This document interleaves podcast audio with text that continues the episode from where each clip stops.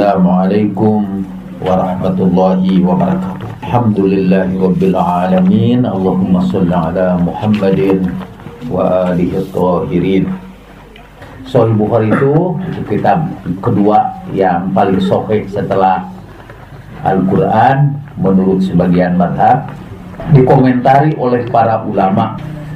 Yang paling terkenal adalah penjelasan Ibnu Hajar Al-Asqalani yang ia beri nama Fathul Bari. Fathul Bari Syarah Sohihil Bukhari. Ini hadisnya di nomor ini 4431 4432 saya sekarang sedang menulis satu bab di dalam disertasi saya tentang komentar para ulama berkenaan dengan hadis ini. Haddatsana Kutaibah haddatsana Sufyan bin Uyainah an Sulaiman al-Ahwal an Sa'id bin Jubair qala qala Ibnu Abbasin yaumul khamisi wa ma yaumul khamisi ishtadda bi Rasulillah sallallahu alaihi wa alihi waja'uhu faqala u'tuni aktub lakum kitaban لن تضلوا بعده أبدا. فتنازعوا ولا ينبغي عند نبي نزاع. فقالوا ما شأنه؟ أهجر استفهموه. فذهبوا يردون عليه. فقال دعوني فالذي أنا فيه خير مما تدعونني إليه. wa awsahum bitalathin qala akhrijul musyrikina min jaziratil arab wa ajizul wafda binahwi ma kuntu ujizuhum. Wa sakata anith thalithati qala fanasituha. Nah, ini nomor 4432 Haddathana Ali bin Abdullah Haddathana Abdul Razak akhbarana Ma'marun an Zuhri an Ubaidillah ibni Abdillah ibni Atabah an ibni Abbas ibni Utbah an ibni Abbasin radhiyallahu ma qala lama khudira Rasulullah sallallahu alaihi wa alihi wasallam fil baiti rijalun faqala an-nabiyyu sallallahu alaihi wa alihi halumu aktub lakum kitaban la tadillu ba'dahu? Faqala ba'duhum inna rasulullah sallallahu alaihi wa alihi wa sallama qad ghalabahu al-waja'u wa indakumul qur'anu hasbuna kitabullahi ahlul baiti wa ikhtasumu فمنهم من يقول قربوا يكتب لكم كتابا لا تضلوا بعده. ومنهم من يقول غير ذلك فلما أكثر اللغو والاختلاف قال رسول الله صلى الله عليه وآله وسلم قوموا. Qala Ubaidullah fakana yaqulu ibnu Abbasin innar raziyata kullar raziyati ma hala baina Rasulillah sallallahu alaihi wa alihi wa baina ay yaktuba lahum dzalikal kitaba li ikhtilafihim wa laghadihim terjemahannya. Menyampaikan kepada kami Kutaibah menyampaikan kepada kami Supian bin Uyainah dari Sulaiman al-Ahwal itu dilarang. Dari Sa'id bin Jubair Kola ia berkata berkata Ibnu Abbas hari Kamis Duhai tahukah kamu apa peristiwa pada hari Kamis Istada bi Rasulillahi wajahu sangat berat penyakit yang menimpa Rasulullah Shallallahu alaihi wasallam. Kemudian ia bersabda berikan kepadaku. Tidak disebutkan berikan kepadaku tapi dalam riwayat yang lain disebutkan bawakan kepadaku. Di sini ada yang dibuang dari rapat hadis itu yaitu dawat wasahifah bawakan kepadaku lembaran dan tinta. Aku tuh belakum kitaban. Nanti aku tuliskan bagi kamu kitab lan tadillu ba'dahu abada. Kamu tidak akan sesat sesudahnya selama-lamanya. Jadi dalam keadaan sakit Rasulullah Shallallahu alaihi wasallam dan sakitnya mulai sangat berat dan ini terjadi pada hari Kamis. Beberapa hari kemudian pada hari Senin beliau meninggal dunia. Jadi ini adalah peristiwa terakhir dalam kehidupan Nabi yang mulia. Kata beliau bawakan kepadaku lembaran-lembaran dan tinta. Nanti aku tuliskan bagimu sebuah tulisan. Kitaban itu artinya maktuban, kata sesuatu yang dituliskan. Lan tadillu ba'dahu abada. Kamu tidak akan sesat selama-lamanya. Tapi jauh mereka kemudian bertengkar. Wala yanbaghi inda nabiyyin niza'u. Padahal tidak boleh bertengkar di hadapan Nabi ada orang yang mengatakan bahwa ini ucapan Abdullah ibnu Abbas. Tapi kata yang lain tidak. Rasulullah sendiri berkata dalam riwayat yang lain Bukhari menyebutkan hadis ini sampai 2, 3, 4, 5 sampai 5 kali. Hadisnya peristiwanya sama tapi redaksinya berbeda-beda. Kadang-kadang orang yang meriwayatkannya sama tapi karena disimpan pada bab yang berbeda Bukhari mengubahnya. Wala yanbaghi inda nabiyyin niza'u dan tidak boleh di hadapan nabi bertengkar. Faqalu ma. Lalu mereka berkata, para sahabat nabi yang berkumpul itu kita berkata, "Ma sya'nuhu?" Ada apa dengan nabi? Nabi dalam keadaan sakit, nabi berkata, "Bawakan kepadaku kertas dan tinta. Biar aku tuliskan bagimu satu tulisan yang kamu tidak akan sesat selama-lamanya sepeninggalku. Mereka malah bertengkar. Padahal tidak boleh bertengkar di hadapan Nabi. Sebetulnya malahan kita bisa mengatakan wala yanbaghi indal maridi tanazu atau nizau. Tidak boleh juga tidak layak. Layan bagi itu tidak layak tidak pantas, not proper, tidak proper itu di hadapan Nabi bertengkar. Jangankan di hadapan Nabi, di hadapan orang sakit pun tidak proper untuk bertengkar. Di hadapan orang yang lagi dying, lagi sakratul maut, kita tidak boleh, tidak layak bertengkar.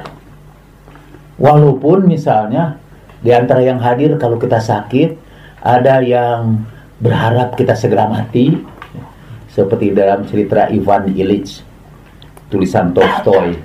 Karena ketika orang berkumpul di hadapan Ivan Illich yang mau menjelang sakratul maut itu sebagian kalau ada kelompok yang takut kehilangan Ivan sebagian lagi ada yang berharap agar Ivan segera meninggal dunia.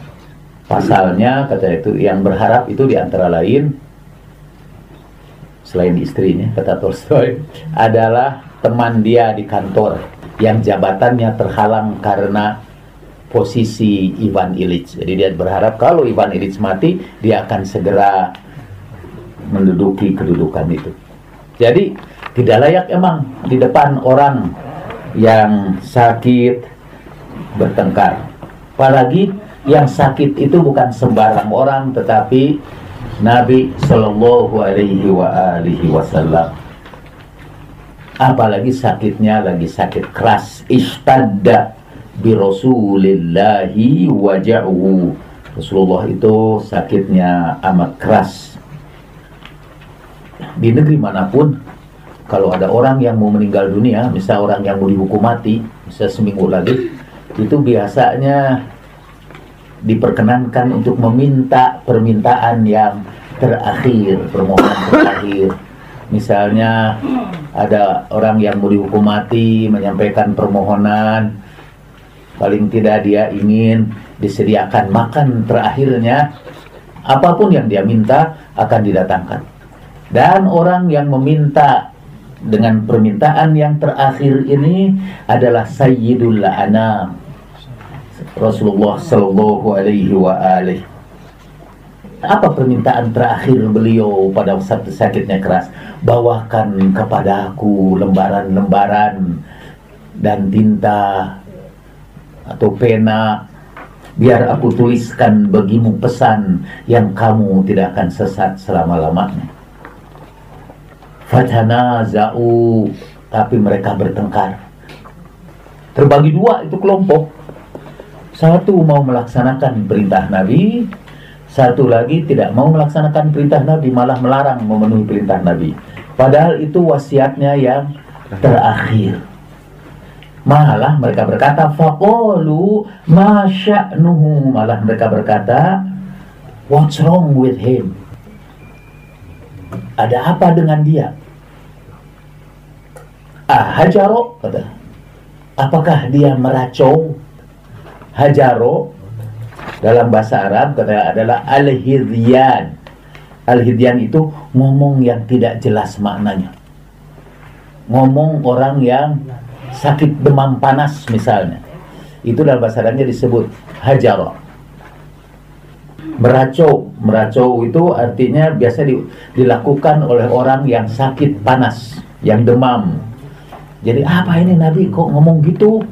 Apakah dia meracau istafhimu coba tanyakan sama dia dalam riwayat yang lain di sini disebutkan faqalu mereka berkata. Siapa yang berkata ini? Dalam riwayat ini disembunyikan. Karena kata-katanya sangat tidak enak kan menyebut Nabi meracau. Itu perkataan yang sangat tidak sopan buat Nabi. Udah bertengkar lagi di hadapan orang yang sakit, malah menuduh yang sakit itu sekarang bicaranya meracau. Ahajara gitu. Dan si faqolu mereka berkata. Bukhari mau menyembunyikan orang yang berkata itu. Dianggap saja semuanya berkata. Masya anhu semuanya berkata. Fakul semua berkata. Di dalam Sohih Bukhari masih buku yang sama. Dalam kitab ilmu itu ada bab kitabatul ilmi. Perintah menuliskan ilmu. Di situ disebutkan disebutkan oleh Bukhari ketika pertama meriwayatkan itu tidak faqalu tapi dia faqala Umarun berkata Umar. Umar. Disebutkan sekarang namanya. Cuma ucapannya diperhalus ucapan Umarnya. Jadi kalau di sini ucapannya disebutkan tetapi orangnya disembunyikan. Pada hadis Bukhari yang pertama tentang kisah ini, Bukhari menyebutkan orangnya, yaitu yang berkata itu Umar. Cuma perkataannya diperhalus. Kalau di sini kan kasar. Apakah dia meracau? Dalam riwayat yang lain malah tidak pakai kata apakah. Hajaru Rasulullah. Rasulullah meracau. Jadi disebutkan Rasulullah meracau. Menggigau, ya, meracau, menggigau. Hajar Rasulullah Shallallahu Alaihi Wasallam itu keras. Tapi dalam bagian pertama Bukhari tidak menyebutkannya meracau, tapi Bukhari menyebutkan Rasulullah Shallallahu Alaihi Wasallam galabahul wajah. Rasulullah diserang, dikendalikan, ghalabahnya dikendalikan oleh penyakitnya. Jadi artinya Rasulullah sudah tidak normal lagi karena dikendalikan oleh penyakitnya. Itu lebih sopan ketimbang meracau. Kalau di sini diperhalus, bukan meracau lagi, tapi apakah dia meracau?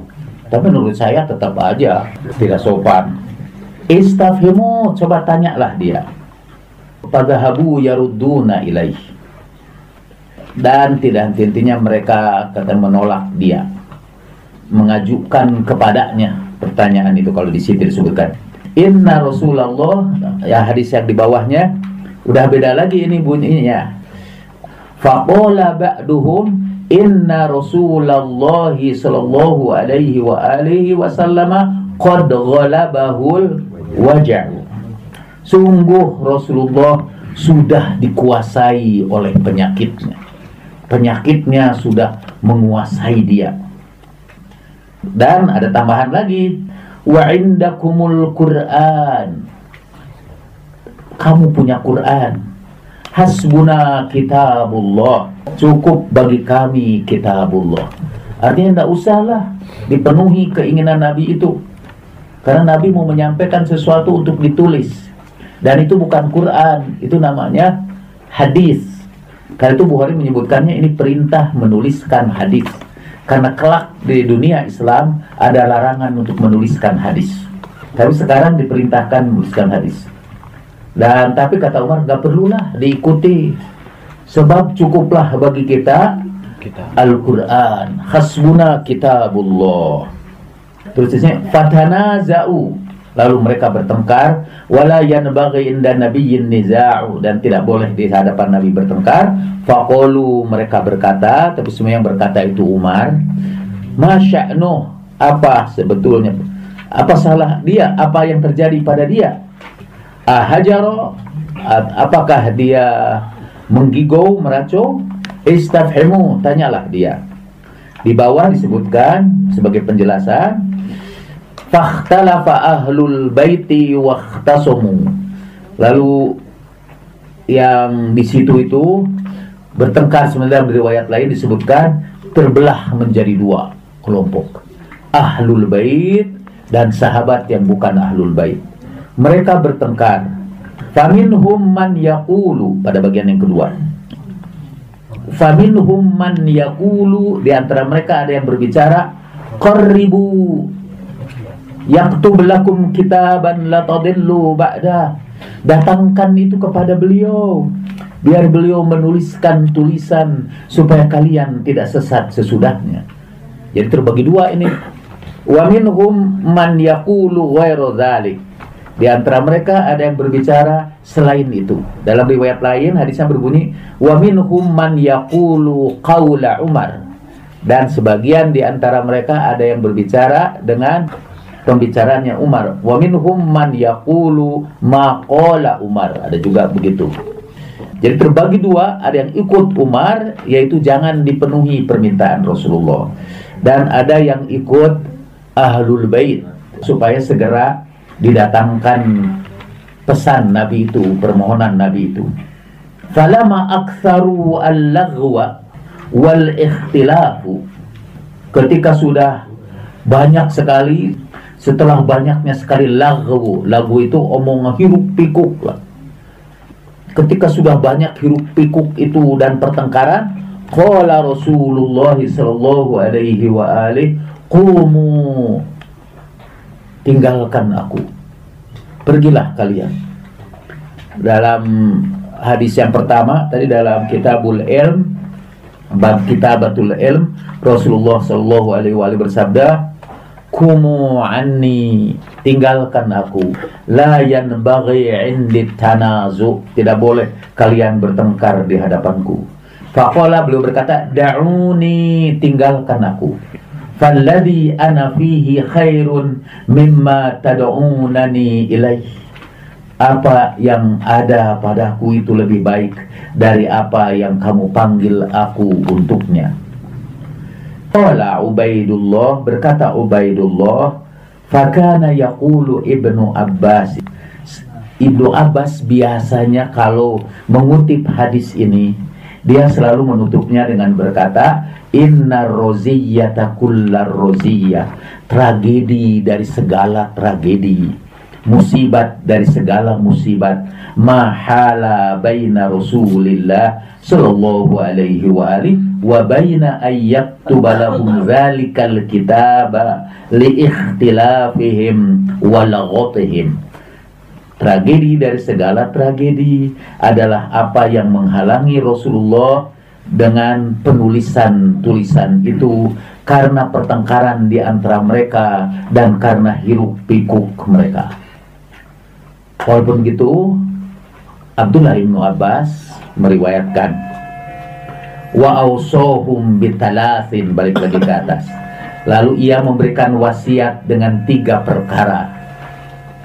Qala ia berkata, "Akhrijul musyrikina min jaziratil arabi."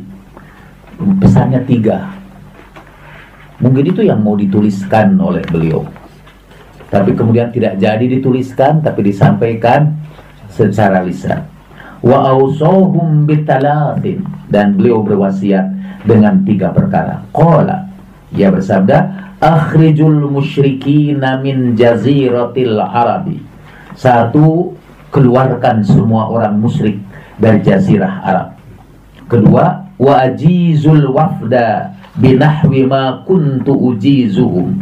Dan kedua berikanlah kepada setiap utusan apa yang aku biasanya aku berikan kepada mereka menurut periwayat hadis ini wasakata anita litha au qala fanasituha periwayat hadis itu yaitu Said bin Jubair diam tentang yang ketiga jadi kan tadi menyebutkan ada yang ketiga.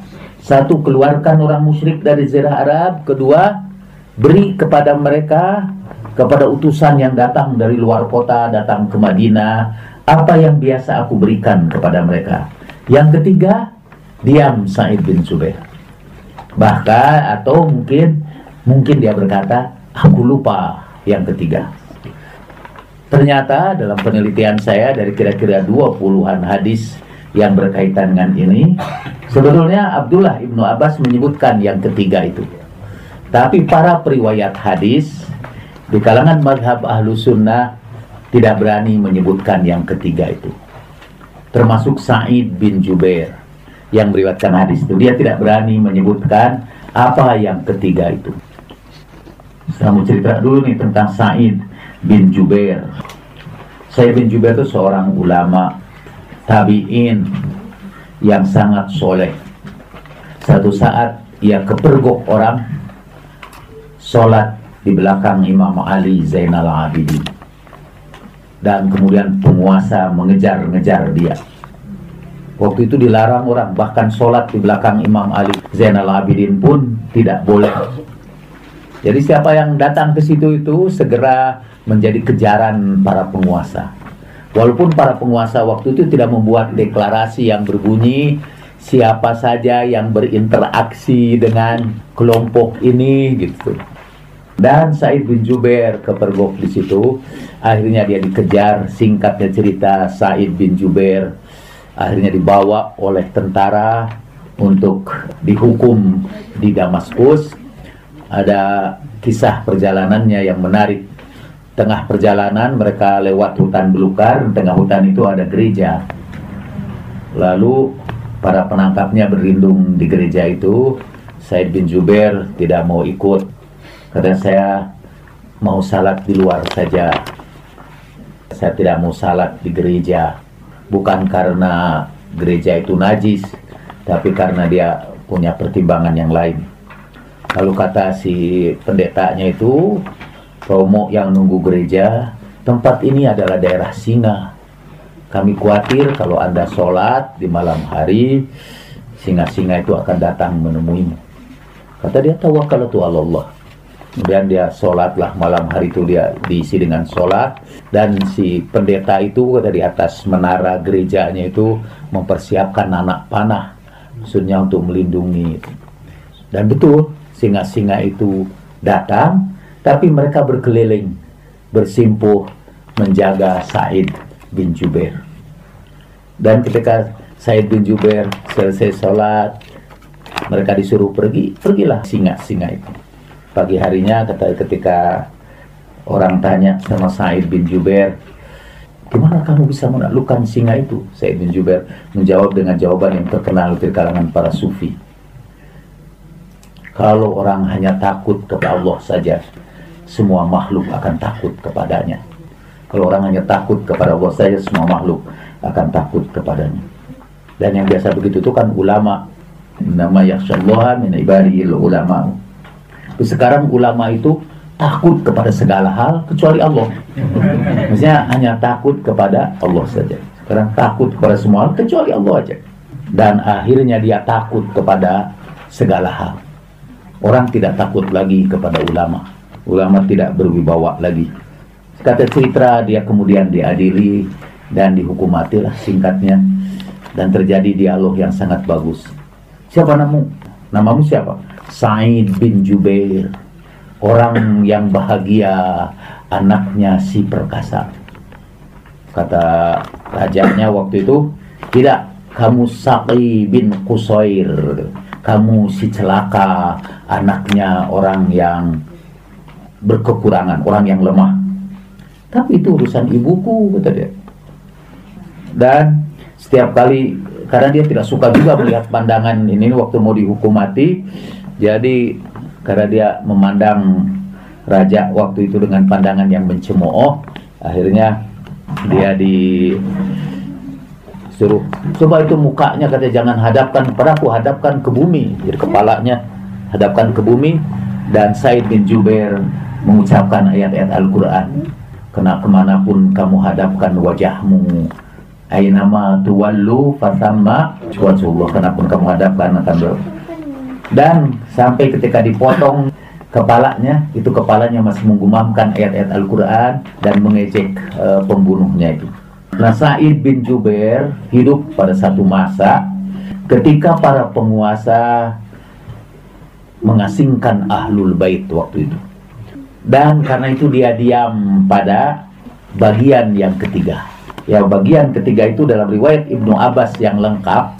Akhirnya bocor juga tuh yang ketiga itu walaupun banyak hadis menyebutkan yang ketiga itu lupa. Pada dalam ilmu hadis kalau seorang periwayat mengatakan dia lupa itu hadisnya tidak boleh diterima. Apalagi nih ngaku sendiri saya lupa gitu kan. Panasi Tuhan aku melupakannya. Tapi menurut saya ini sebetulnya tidak lupa. Tapi periwayat hadis termasuk Bukhari menggantikan yang ketiga itu dengan kata diamlah. Dia Said bin Jubair dan Said bin Jubair dia atau mungkin dia berkata aku melupakannya. Nah, apa yang ketiga itu? Yang yang ketiga itu ialah berpegang teguhlah kamu kepada ahlul bait sepeninggalku. Itu yang ketiga itu tidak sanggup diucapkan oleh Said bin Jubair waktu itu ketika dia menyampaikan hadis. Begitu orang tahu ini hadisnya tidak bakal sampai. Di zaman itu orang berusaha menyembunyikan keutamaan ahlul bait. Apalagi kalau riwayat itu berasal dari ahlul bait, orangnya bisa dihukum. Seperti Hasan al Basri itu ulama besar pada masih pada abad ke-1 Hijriyah dari salah seorang murid Imam Ali ketika banyak orang meriwayatkan hadis, dia juga ikut meriwayatkan hadis. Dia berkata, "Qala Rasulullah sallallahu alaihi wa alihi wasallam." Rasulullah bersabda dan hadisnya dicatat oleh para penulis hadis itu. Satu saat ada orang mempertanyakan dia, "Kamu selalu berkata qala Rasulullah, padahal kamu tidak pernah berjumpa dengan beliau. Bagaimana mungkin kamu berkata Rasulullah berkata, "Para kamu tidak tidak pernah bertemu dengan Nabi Shallallahu Alaihi Wasallam." Lalu ia panggil orang yang bertanya itu ke tempat yang sembunyi. Kebetulan keponakannya, karena kamu keponakanku. Sekarang dengarkan pembicaraanku. Sebetulnya aku menerima hadis itu dari Ali bin Abi Thalib. Ali bin Abi Thalib berkata, "Qala Nabi sallallahu alaihi wasallam." Tapi aku tidak sebutkan Ali karena engkau tahu di zaman apa kita hidup sekarang ini. Artinya kalau hadis itu disebutkan dari Imam Ali pasti terhenti di situ. Tapi nah dengan sangat menakjubkan walaupun orang sulit meriwayatkan hadis-hadis tentang Ahlul Bait, ajaibnya dengan mukjizat Ahlul Bait itu hadis-hadis itu sampai juga kepada kita. Kata Imam Syafi'i rahimahullah menakjubkan Ali bin Abi Talib itu. Musuh-musuhnya menyembunyikan hadisnya karena kebencian mereka. Dan para pengikutnya menyembunyikan hadis itu karena ketakutan mereka. Jadi pengikutnya takut memberitakannya musuh-musuhnya tidak mau memberitakannya tapi ajaibnya hadis tentang keutamaan Imam Ali itu sampai kepada kita dalam beberapa jilid yang tebal tentang kemuliaan Imam Ali itu. Walaupun peristiwanya itu sudah dibolak-balikan diatur begitu rupa. Nah dari pengantar itu kita masuklah kepada kisah Sayyidatuna Fatimah Zahra. Salamullahi alaiha Sebelum Rasulullah Shallallahu Alaihi meninggal dunia, beliau mencemaskan kesesatan umat ini sepeninggal beliau. Bahwa umat ini bakal tersesat dan umat Islam yang baru pasti kebingungan karena nabinya sudah tidak ada, Lalu apa tanda-tanda yang harus dicatat oleh umat itu? Sekiranya misalnya hadis ahlul bait ini tidak nyampe, misalnya berpegang teguhlah kamu kepada ahlul bait. Nabi Shallallahu Alaihi Wasallam sudah tahu bahwa hadis berpegang kepada ahlul bait itu akan dihapuskan dari perbendaharaan hadis kaum muslimin karena ulah para penguasa. Maka Nabi pakai backupnya. Kalau kita simpan di memori, tapi kita khawatir itu dia hilang dimakan virus, maka kita harus membuat file cadangan, file backupnya. Supaya kalau itu tidak ada, mereka masih tetap bisa menemukan nama file itu diganti. Ada petunjuk-petunjuk lain. Misalnya Nabi Shallallahu Alaihi Wasallam bersabda, nanti Ammar bin Yasir akan dibunuh oleh kelompok yang durhaka. Taqtuluhu uh, fi'atun baghiyah. Ammar bakal dibunuh oleh kelompok yang durhaka. Ketika terjadi perang Siffin, terjadilah pertempuran antara pihak Imam Ali dengan pihak Muawiyah. Dan orang bingung karena dua-duanya sahabat Nabi. Karena dua-duanya sahabat Nabi.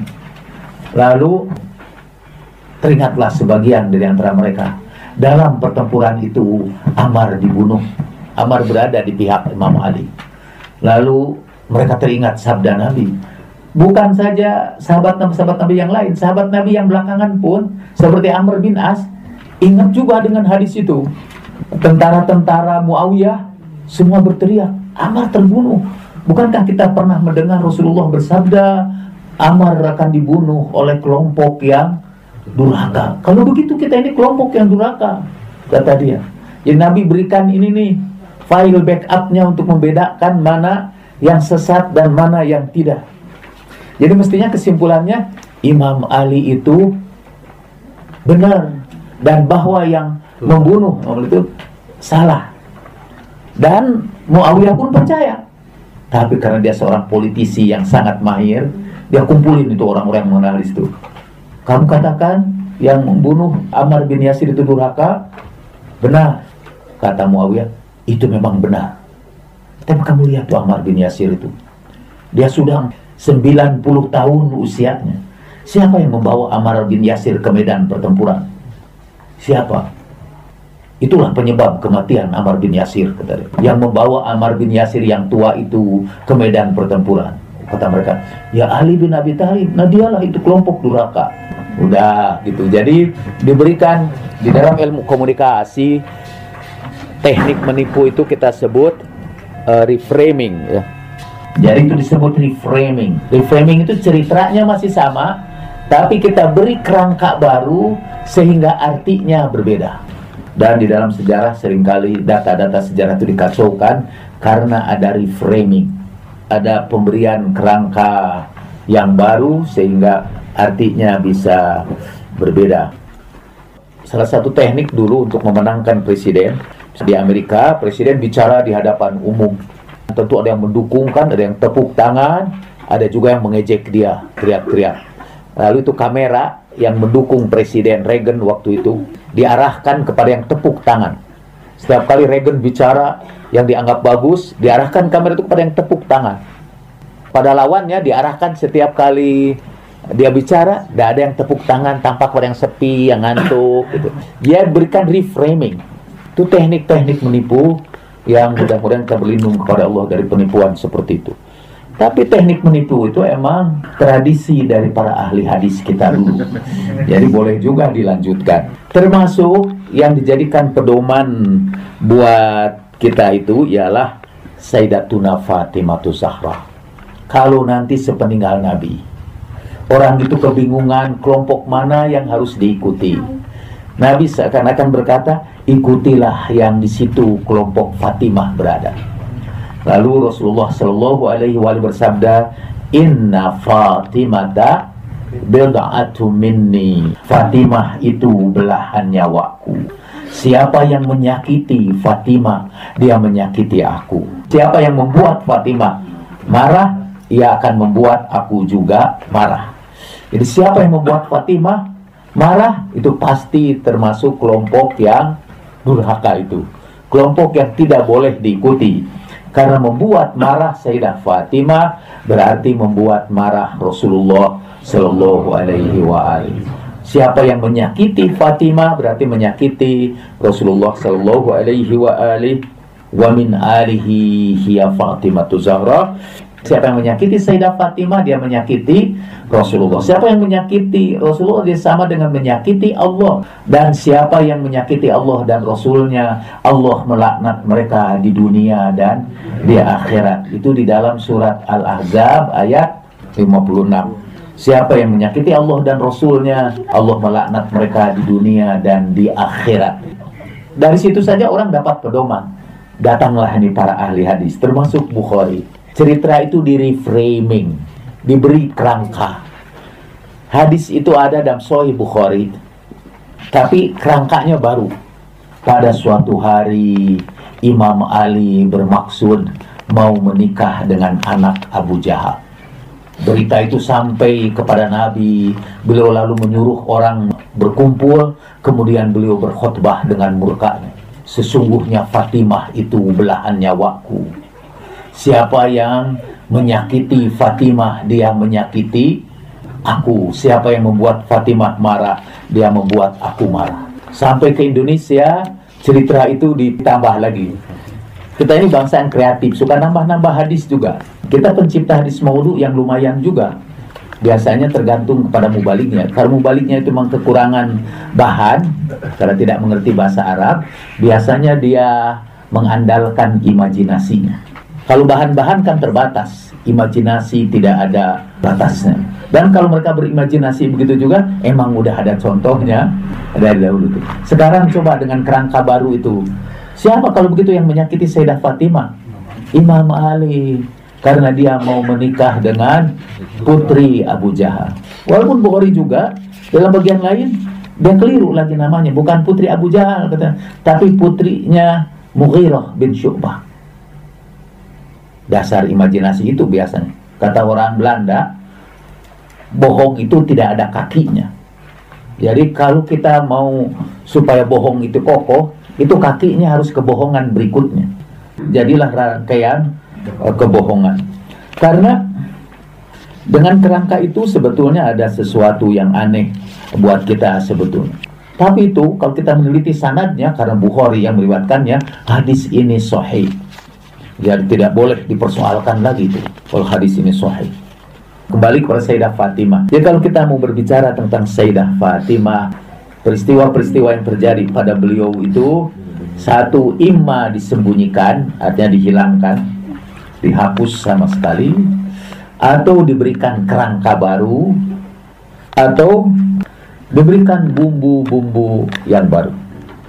Itu ada sebuah buku yang dihadiahkan kepada saya oleh Sam Kanani pada waktu deklarasi hijabi yang pertama. Buku itu ditulis oleh Mandelung.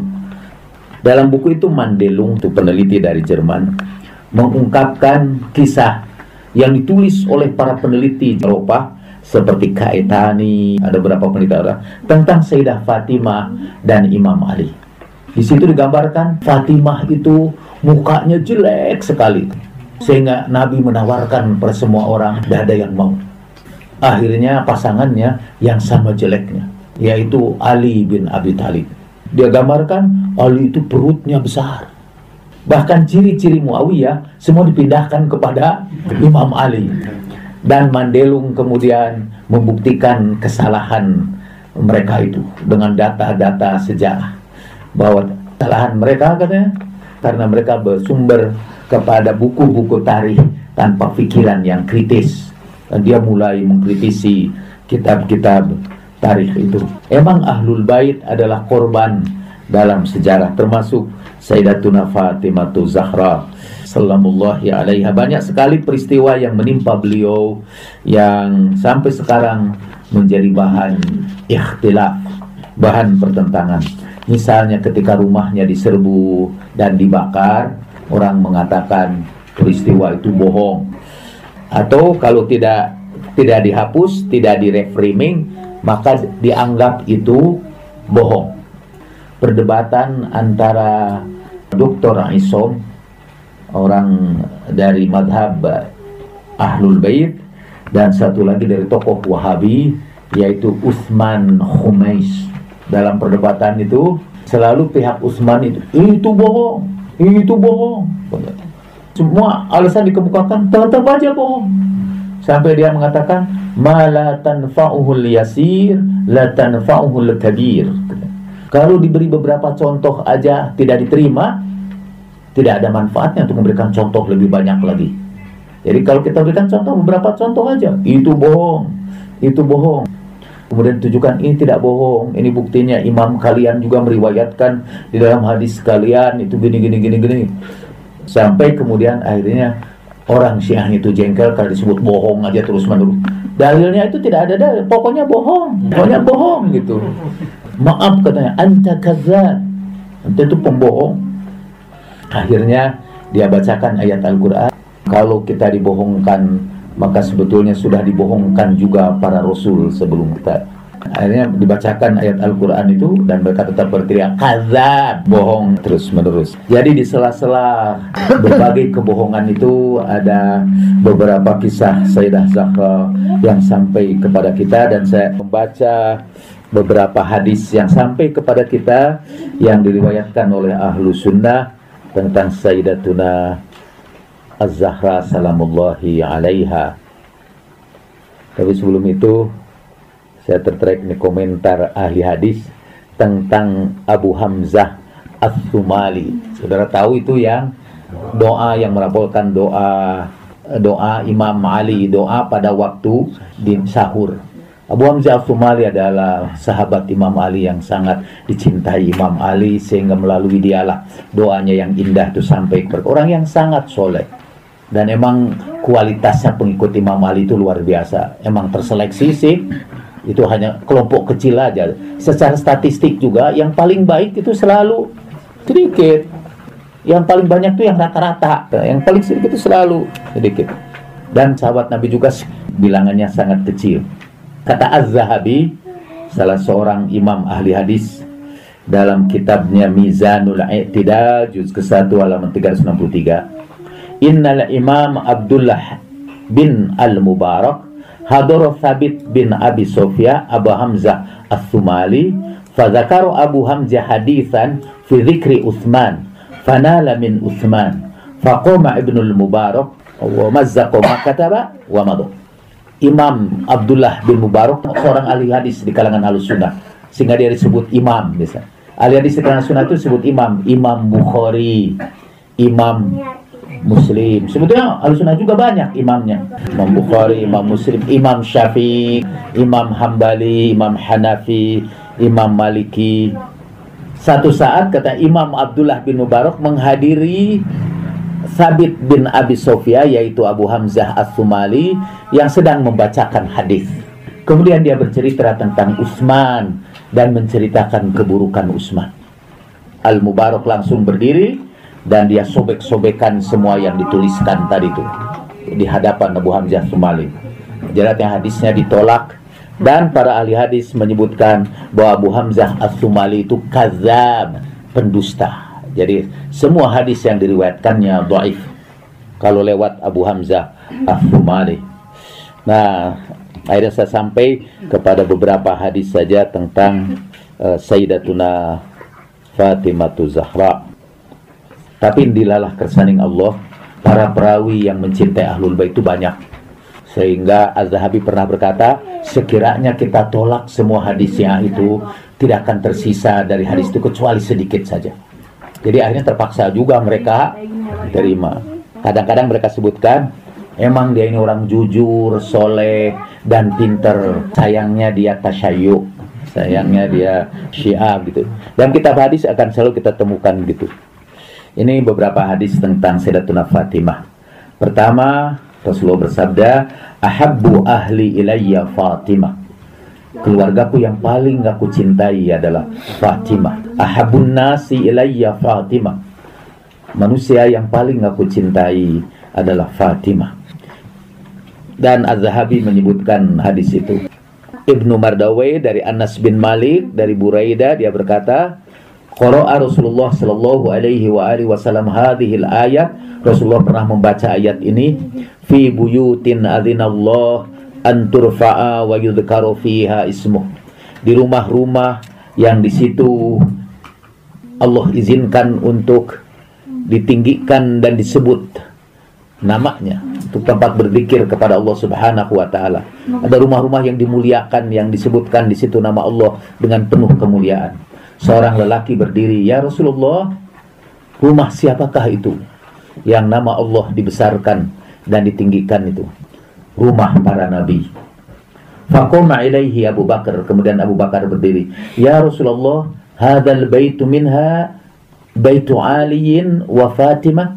Apakah termasuk di situ juga ya Rasulullah rumahnya Ali dan rumahnya Fatimah? Qala na'am min afadiliha. Betul termasuk yang uh, paling uh, mulia. Ini hadis dari Aisyah. Annaha qala. Aisyah itu orang yang pernah meriwayatkan hadis kata ada orang tanya kepada Rasulullah Shallallahu alaihi wasallam, "Ya Rasulullah, siapa manusia yang paling kau cintai? Siapa lelaki yang paling kau cintai?" Abu Bakar kata Rasulullah.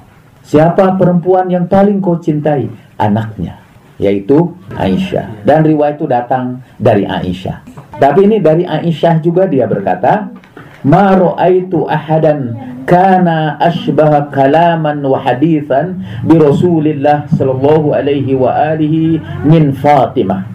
وكانت إذا دخلت عليه قام إليها فقبلها ورحب بها وأخذ بيدها فأجلسها في مجلسه tidak ada orang yang paling mirip Rasulullah dalam pembicaraannya, di dalam perkataannya seperti Fatimah. Apabila ia masuk menemui Nabi, Rasulullah berdiri menyambutnya dan menciumnya mengucapkan selamat datang kepadanya wa akhoda biyadiha mengambil tangannya fa ajlasaha fi majlisihi dan dia dudukkan Fatimah di tempat duduknya kanat ida dakhalat ala Rasulullah rahaba biha wa qumma ilaiha wa qabbala yadaha wa ajlasaha fi majlisihi. Dalam riwayat Tabrani masih dari Aisyah. Kalau tadi dari Al-Hakim dalam Mustadraknya. Kalau ini dari Tabrani dari Aisyah. Apabila Aisyah masuk ke rumah Rasulullah, Rasulullah menyambutnya, berdiri menyambutnya dan mencium tangannya, cium tangan Aisyah dan mendudukannya di tempat duduknya. Itu sebagian hadis yang sampai kepada kita dalam kitab-kitab Ahlu Sunnah. Any question? Silakan. Samping kita ada Raqib dan Atid. Tapi sebetulnya kalau menurut beberapa ayat Al-Quran dan hadis yang akan menjadi saksi kita bukan hanya dua malaikat itu Raqib dan Atid, Rasulullah juga menjadi saksi kita. Setiap perbuatan kita diketahui Rasulullah Shallallahu Alaihi Wasallam. Kata Al-Quran, "I'malu fasayarallahu amalakum wa rasuluh wal mu'minun." Beramalah kamu nanti Allah, Rasulnya dan kaum mukminun menurut salah satu tafsir kaum mukminun itu adalah para imam.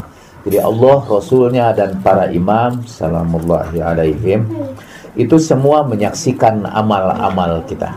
Kedua malaikat itu selain menyaksikan mereka ikut menuliskan catatan amal-amal kita.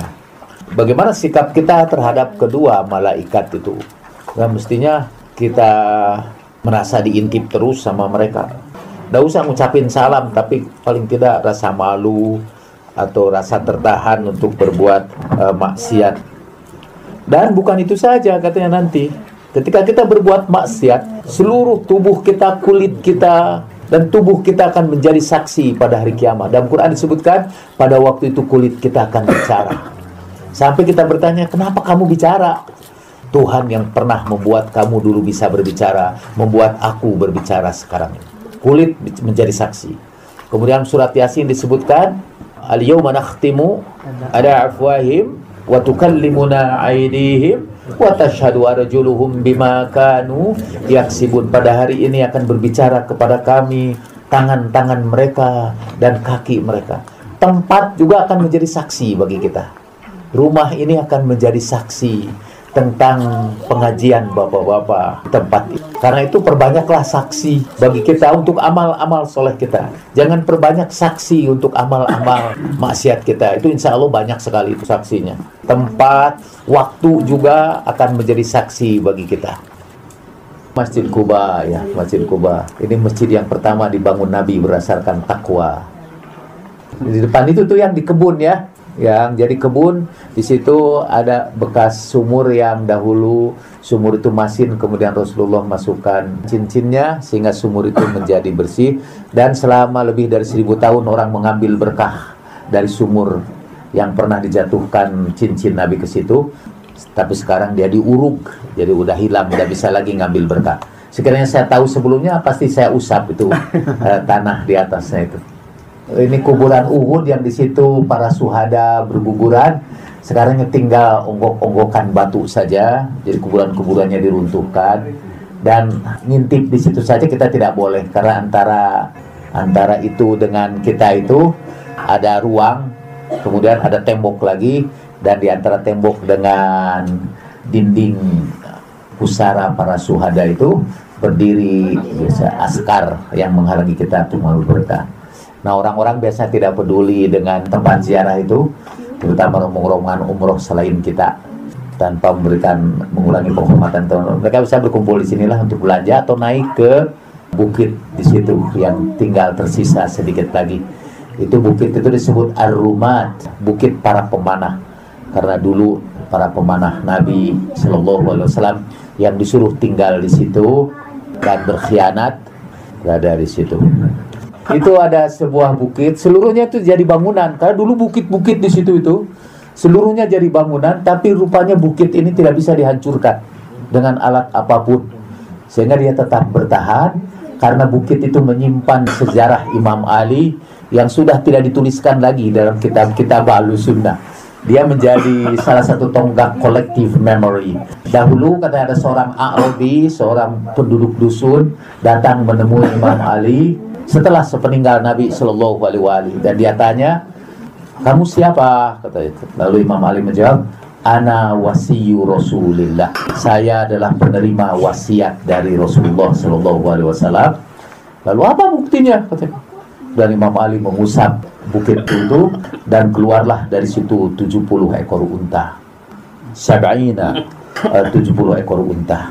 Sebetulnya mengeluarkan unta itu untuk mengenang unta yang diwasiatkan oleh Nabi Soleh dulu yaitu di dalam surat wasamsi waduhaha naqatallahi wasuqiyaha peliharalah unta Allah dan minum mereka tapi kemudian mereka bunuh begitu pula Imam Ali itu seperti unta itu yang akhirnya dibunuh oleh umat Rasulullah Sallallahu Alaihi Wasallam. Dan pada Rasulullah mewasiatkan kepadanya bahwa sebagaimana Nabi Soleh meninggalkan wasinya itu unta dan kemudian dibunuh oleh umatnya aku juga mewasiatkan kepada kamu Imam Ali. Kalian akan membunuhnya gitu. Setelah itu dimasukkan kembali dan akhirnya batu itu tertutup kembali.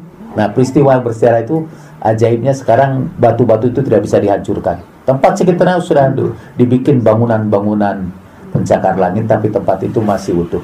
Kalau ini Baitus Sabaya ketika Sayyidah Zainab kembali dari Karbala, dia kembali lagi ke Madinah, mereka kan menjadi budak-budak dan tawanan-tawanan perang, tinggal di situ disambut oleh Ummu Banin di rumah itu.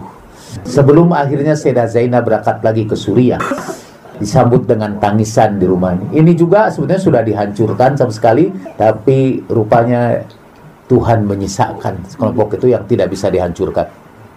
Ini Rodus Sams ya, Rodus Sam. Jadi situ ada masjid dulu dibangun di situ tapi sekarang udah diruntuhkan kayaknya. Jadi ketika Rasulullah Shallallahu Alaihi Wasallam tidur di pangkuan Imam Ali, kemudian matahari tenggelam dan Imam Ali belum berani membangunkan Rasulullah. Kemudian Allah kembalikan kembali matahari itu kepada waktu siang lagi. Ini kebun Salman ya, Mazra'ah Salman Al-Farisi. Ini kebun Salman Al-Farisi. Oh iya, tanah yang bisa dibuat obat. Ada seorang sahabat Nabi yang punya penyakit kulit, kemudian disuruh oleh Nabi berguling-guling di tanah itu dan akhirnya sembuh. Ini pun sudah ada boleh. Ya, kalau sudah mau ngambil itu juga untuk menyembuhkan penyakit sudah, sudah kan punya penyakit baru malah. Iya, sumur untuk Nabi menyiram kebun itu. Namanya Bir Ghars. Ghorosa Rasulullah Sallallahu Alaihi wa alihi dan menyiramnya dari air itu. Iya, di situ itu di dalamnya ada rumah Imam Ali Zainal Abidin, masih ruangannya sempit-sempit dan di atasnya itu sekarang tempat penyimpanan sampah. Di atasnya itu. Kita nggak boleh nengok. nggak boleh turun ya. itu kehormatannya diberikan kepada ustadz yang sudah sampai makomnya di situ. Kalau nggak nanti ditangkap. Iya katanya memang ditangkap. Nggak bisa kita ngambil berkah dari situ. Dan dilalah kesaning Allah itu tempat-tempat bersejarah itu berada di sebuah kampung yang para penghuninya itu orang-orang Syiah di Madinah. Oh Masjid Mubahalah ya. Ketika Rasulullah Shallallahu Alaihi bermubahalah dengan Nasrani dari Najran. Oh Masjid Gomama itu dahulu Rasulullah salat di situ, udara sangat panas, kemudian ada awan turun menaungi Rasulullah. Begitu selesai sholat, awan itu pun pergi. Karena itu disebut Masjid Awan, Masjid Gomama. Ini Masjid Abu Bakar ya, di foto juga. Ya, ini Masjid Imam Ali. Dikunci tapi tidak boleh sholat. Kalau Masjid Abu Bakar boleh. Oh iya ya, ada tulisan tuh Masjid Sayyidina Ali. Ah ini Sakifah Bani Sa'idah itu. Sekarang kebun aja yang sangat sejarah ini. Yang membagi umat Islam pada dua madhab besar itu di sini di Sakifah Bani Sa'idah. Dan dari situlah katanya nih tokoh-tokoh sejarah itu menyerbu rumah Sayyidah Fatimah yang Konsolidasi. kita per, ya, yang kita peringati hari ini. Dari situ. Memang tidak begitu jauh akhirnya dengan itu kan seperti kelihatan. 500 meter aja ya. Jadi mereka rame-rame itu menyerbu rumah Sayyidah Fatimah. Ini Masjid Nabawi. Sallallahu alaihi wa alihi. ini yang mau berangkat umroh. Bir Ali dan kita sengaja memperlambat supaya berangkatnya itu malam hari supaya diselamatkan dari dam. Waktu itu ada keberatan dari pengurus ini karena katanya ini kami tidak bisa menyediakan makannya karena makannya sudah diatur di Mekah pada malam itu. Saya bilang ya udah kita tanggung makannya. Jadi rindu Rasul yang menanggung. Nah ini Ini Jabal Rahmah. Jabal Rahmah itu di bawah Jabal Rahmah itulah Rasulullah berkhutbah khutbatul wada nah ini makam Nabi tapi dari belakang itu tempat tahajudnya Nabi Shallallahu Alaihi Wasallam dan malaikat Jibril katanya kalau mau berkunjung para Nabi duduk di situ karena itu disebut bab Jibril Kalau tulisannya apa di atasnya? kalau nggak salah latar fa'u aswatakum fokus sautin Nabi. Dua Bakri biasa orang-orang Iran, orang-orang Syiah pada baca doa di situ. Terutama perempuan, karena perempuan dilarang sama sekali masuk ke situ. Ada itu The Big Ben itu, ya jam gadang itu, ya tempat lahir Nabi dan ditandai juga tidak boleh. Dan di- disebarkan brosur yang isinya ini bukan tempat lahirnya Nabi gitu. Jadi rumusnya di sana itu ialah A sama dengan bukan A. Jadi kalau bukan tempat lahir Nabi itu artinya tempat lahir Nabi. Oh itu toilet yang toilet umum ya di dekat tempat sa'i itu ya. Di atas tempat sa'i yang dahulu adalah tempat tinggalnya Abu Thalib, tempat tinggalnya Rasulullah Shallallahu Alaihi Wasallam. Saya kalaupun pipis berusaha untuk tidak pipis di situ. Tempat tinggal Rasulullah juga Rasulullah tumbuh besar di situ. Terima kasih kepada para pemain. Pada akhirnya kita akan baca doa ziarah untuk Sayyidah Fatimah. أعوذ بالله السميع العليم من الشيطان الرجيم. إن الله وملائكته يصلون على النبي. يا أيها الذين آمنوا صلوا عليه وسلموا تسليما. اللهم صل على wa ali Muhammad. اللهم صل على محمد وآل محمد. اللهم صل على محمد وآل محمد.